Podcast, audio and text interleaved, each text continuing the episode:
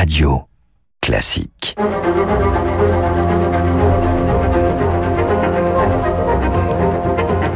Esprit libre avec Renaud Blanc sur Radio Classique. 8h43 sur Radio Classique Esprit Libre avec euh, Luc Ferry. On va parler évidemment de la présidentielle, de ce nom à l'indépendance du côté de la Nouvelle-Calédonie. Juste une petite chose, parce que je sais que vous êtes un fan absolu de, de, de sport automobile, Luc. Alors, la victoire de Verstappen, alors, on avait le choix hier. Soit on regardait Verstappen à Hamilton, soit on regardait Anne Hidalgo à Perpignan. Euh, voilà, euh, certains, voilà, vous aviez une, vous, avez, vous auriez un choix cruel. Un choix difficile, un choix cornélien. Non, non, moi je suis comme vous, j'aime Hamilton, je trouve que c'est un, un, type assez génial, et donc euh, la manière dont ça s'est passé est assez étrange, mais enfin bon, c'était légal, mais c'était pas très moral, si je puis dire, voilà.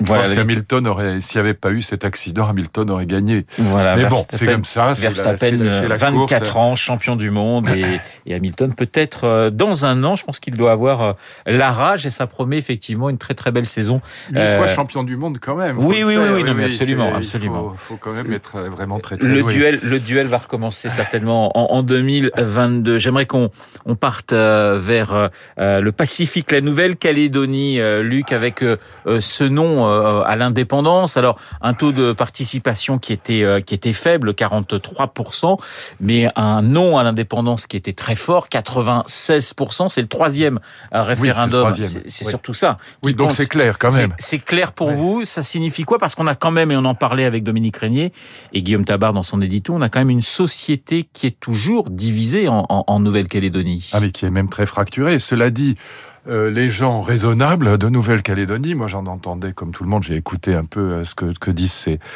ces gens qui sont eux sur le terrain. Ils disent voilà, si on était abandonné par la France, ce serait une catastrophe absolue à tous égards. Donc, euh, je pense que le, les 96% expriment cette cette volonté de rester dans le pays avec le sentiment que si la France n'était pas là, la, la, Nouvelle-Calédonie s'effondrerait dans dans la misère. Bon, et, et, et puis dans la et puis probablement aussi dans dans une espèce de conflit plus ou moins armé. Maintenant, du point de vue de la France, si on se place du point de vue de la métropole, euh, c'est un c'est un territoire qui est important. D'abord parce qu'il y a du nickel, tout le monde le sait. Il y a quand même des il y a quand même une, une, une richesse locale qui est importante pour notre pays. Mais il y a aussi pour la Nouvelle-Zélande et pour l'Australie une très grande importance à ce que la France reste en place parce que ça équilibre avec la Chine, tout simplement. Il faut il faut se représenter dans le Pacifique Sud, la, la oui. localisation de la Nouvelle-Calédonie, donc à, à l'est de de l'Australie et au nord de la Nouvelle-Zélande. Et c'est vrai que pour les, les deux puissances locales, régionales, qui sont l'Australie et la Nouvelle-Zélande, c'est quand même assez rassurant d'avoir un territoire français dans les parages. Voilà, on en parlait euh, également ce matin dans les spécialistes avec euh, avec Renaud Girard, le poids stratégique de de la Nouvelle-Calédonie euh, qui est bah, qui n'est pas négligeable, qui ouais. n'est pas négligeable. On va passer à la à la présidentielle, à la à la politique. Vous voulez commencer par quoi? La gauche, la droite, le centre? Dites-moi, Luc. Bah, commençons par la droite. Pour Alors commençons voilà. par la droite. C'est quand même la bonne nouvelle. Ah, voilà, c'est bonne nouvelle pour vous, bien sûr. Luc, non, Luc pour la. France, pour ah, la France. Pour non, la non, France. c'est pas non. Pour moi, ça n'a absolument aucun intérêt. Non, non, c'est une bonne nouvelle pour la France. Moi, je pense que le débat est euh, absolument vital pour le pays, ou éventuellement le débat euh, droite-centre, mais si possible le débat droite-gauche. Alors pour ce qui est de la gauche, c'est on en parlera dans un instant. C'est pas c'est pas c'est pas à l'ordre du jour pour le quart d'heure, mais je pense que euh, pour le dire très très franchement, je pense que ceux qui ont quitté le navire pour rejoindre l'AREM, pour rejoindre Emmanuel Macron, ceux qui ont quitté le navire de la droite républicaine pour rejoindre le le, le l'AREM et le centre, ils pensaient, moi j'ai entendu dix mille fois que le la droite était fichue comme la gauche, que les partis de gouvernement étaient morts. Et je pense que ce serait une catastrophe pour le pays que ces partis de gouvernement disparaissent. Et donc là, on voit que la droite est vraiment de retour, que Valérie Pécresse, elle est en très bonne position pour gagner éventuellement au second tour si elle y est. Et donc, euh, c'est-à-dire si euh, Éric Zemmour ne, ne, ne dévisse pas, s'il reste présent, s'il continue à diviser les voix du Front National, alors la droite a une vraie chance. Si elle est au deuxième tour, c'est un atout finalement Zemmour pour euh, la droite classique. C'était un boulet pour la droite classique au départ, comme le pensait d'ailleurs Emmanuel Macron. Les Macroniens pensaient que c'était un avantage pour eux. Beaucoup de gens disaient, moi le premier, c'est le candidat de, de, de, du centre, en vérité. Mais ça, ça a changé entre temps. Aujourd'hui, euh, c'est celui qui divise les voix du, de l'extrême droite en deux et qui par conséquent permet à la droite républicaine d'être éventuellement au deuxième tour. Il faut dire les choses comme elles sont. Donc, euh, et je pense que si Valérie Pécresse est au deuxième tour, je pense qu'elle gagnera. Voilà, et je pense que d'ailleurs les macroniens sont très inquiets, et je pense qu'elle a euh, suffisamment de talent, d'intelligence pour euh, euh, rassembler toute la droite d'Éric Ciotti à, à, la, à, la, gauche de la droite, si je puis dire, à la social-démocratie de la droite. Et donc je pense que c'est très important qu'on n'en reste pas à ce débat centre-extrême. Si l'extrême si droite est à 35%, c'est à cause du centre, faut quand même bien le dire. Le centre au pouvoir qui a installé cette idée que le seul débat légitime, c'était entre lui, le centrisme, et puis l'extrême droite, c'est une catastrophe pour le pays. Donc c'est pour ça que je dis que le retour de la droite est une bonne nouvelle pour tout le monde. On, on va revenir je souhaiterais que la gauche en fasse autant, la gauche démocratique, c'est pas le cas. Sur le centre, à votre place, je recevais il y a quelques minutes euh, le politologue Dominique Régnier, il disait si euh, Pécresse veut être crédible à droite, elle doit mener une campagne de fermeté, de conviction, c'est-à-dire qu'il ne faudra surtout pas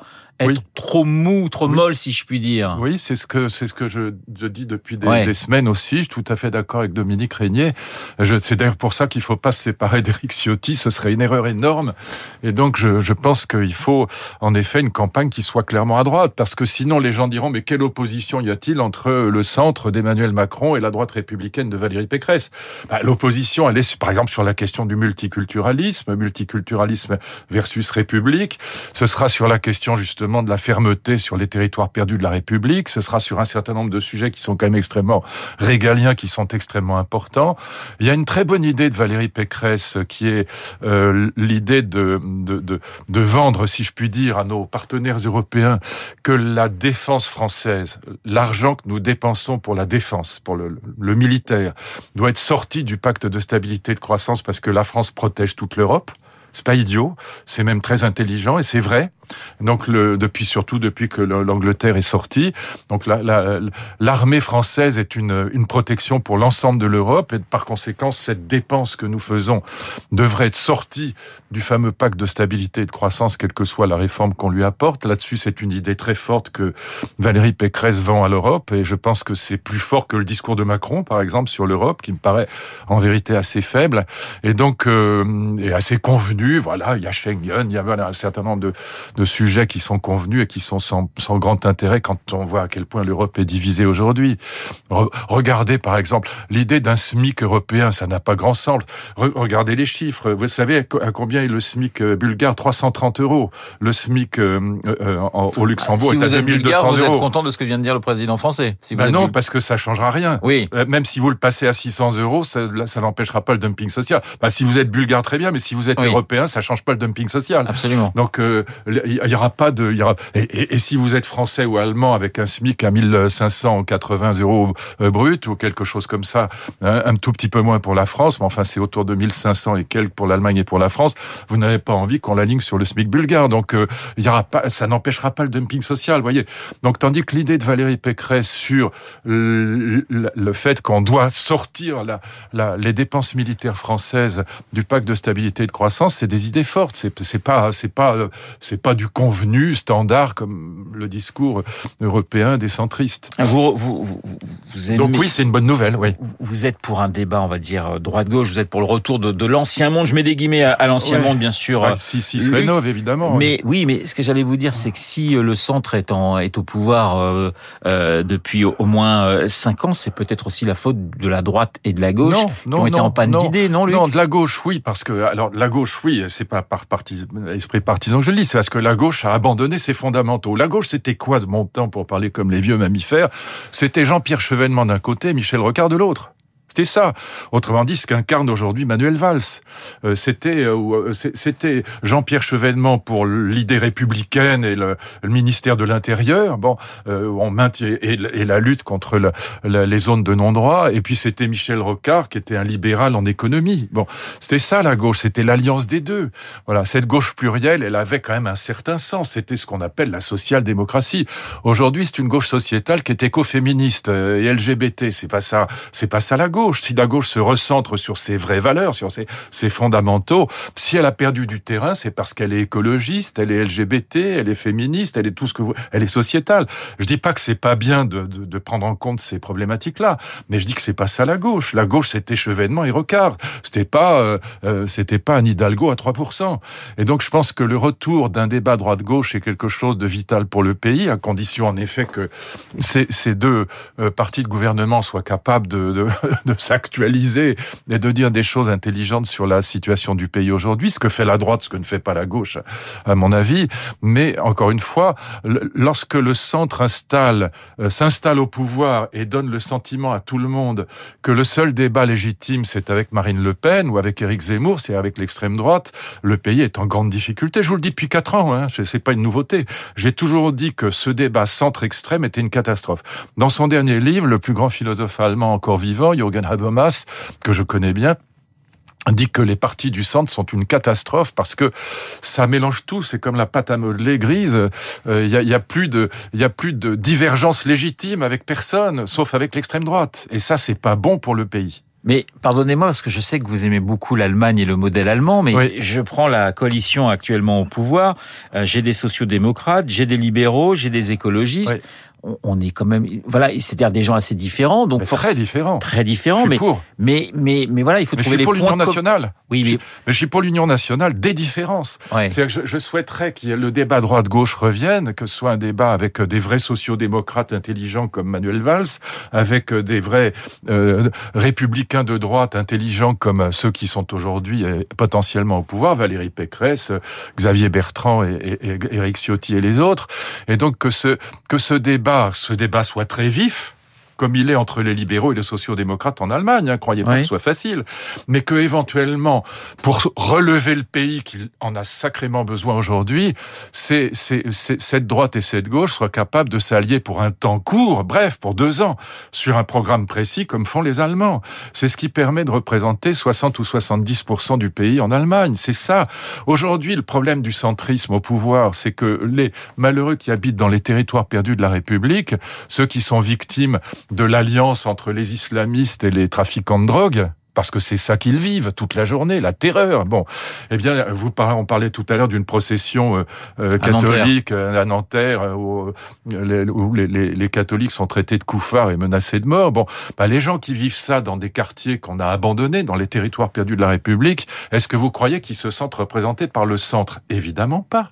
C'est pour ça qu'ils se tournent vers l'extrême droite. Quand les vrais républicains de gauche ou de droite sont au pouvoir, l'extrême droite diminue parce que ces malheureux des territoires perdus de la République se sentent enfin représentés, ce qui n'est pas le cas aujourd'hui. Voyez bien que on n'est pas représenté aujourd'hui par des, énarques centristes de, de, 40 ans. Mais ça veut dire, je, je, reste juste sur, sur la gauche, il nous reste une minute, ça veut dire qu'aujourd'hui, pour vous, plus que des idées, il manque une personnalité il manque une représentation. C'est pas forcément une personnalité, parce que je pense qu'à droite, quels que soient les talents de Valérie Pécresse, c'est une équipe. Oui. C'est une équipe. Il y, a, Xavier Bertrand, il y a Barnier, il y a Ciotti. C'est le tout qui l'emporte sur le jeu. Bien sûr, il y en a d'autres. Il y a Eric Woerth, il y a David Lisnard, etc. Et donc c'est bien d'ailleurs. Je trouve que c'est une bonne chose. L'homme providentiel, ça n'existe pas. On l'a bien vu avec les précédents présidents. On n'a pas de baguette magique. Donc c'est une équipe talentueuse et je pense que c'est ça qui peut en effet redresser le pays. Mais encore une fois, je, je souhaiterais qu'en face il y ait un, un, un répondant euh, euh qui, qui ait une, une proposition autre que l'alternative entre un centrisme mou et une extrême droite dure. Voilà, ça, je trouve que c'est pas bon pour le pays. Je le dis depuis quatre ans, et je pense que c'est une catastrophe pour le pays. Et je trouve que c'est une vraie, vraie, vraie bonne nouvelle que la droite républicaine, grâce à Valérie Pécresse, montre qu'on peut en sortir, qu'on n'est pas voué éternellement à une, une présidentielle qui opposera Marine Le Pen et Emmanuel Macron. Et ça, je pense que c'est vraiment la bonne nouvelle. Ça ne veut pas dire qu'elle va gagner. Ce sera compliqué pour elle. Il faut que Éric Zemmour continue à faire baisser le ticket d'entrée pour la, au deuxième tour. Et il faut aussi que Valérie Pécresse et son équipe trouvent le moyen de s'adresser aux jeunes et aux classes euh, populaires, aux ruraux et aux ouvriers, parce que pour l'instant, le premier parti jeune et ouvrier, c'est le parti de Marine Le Pen.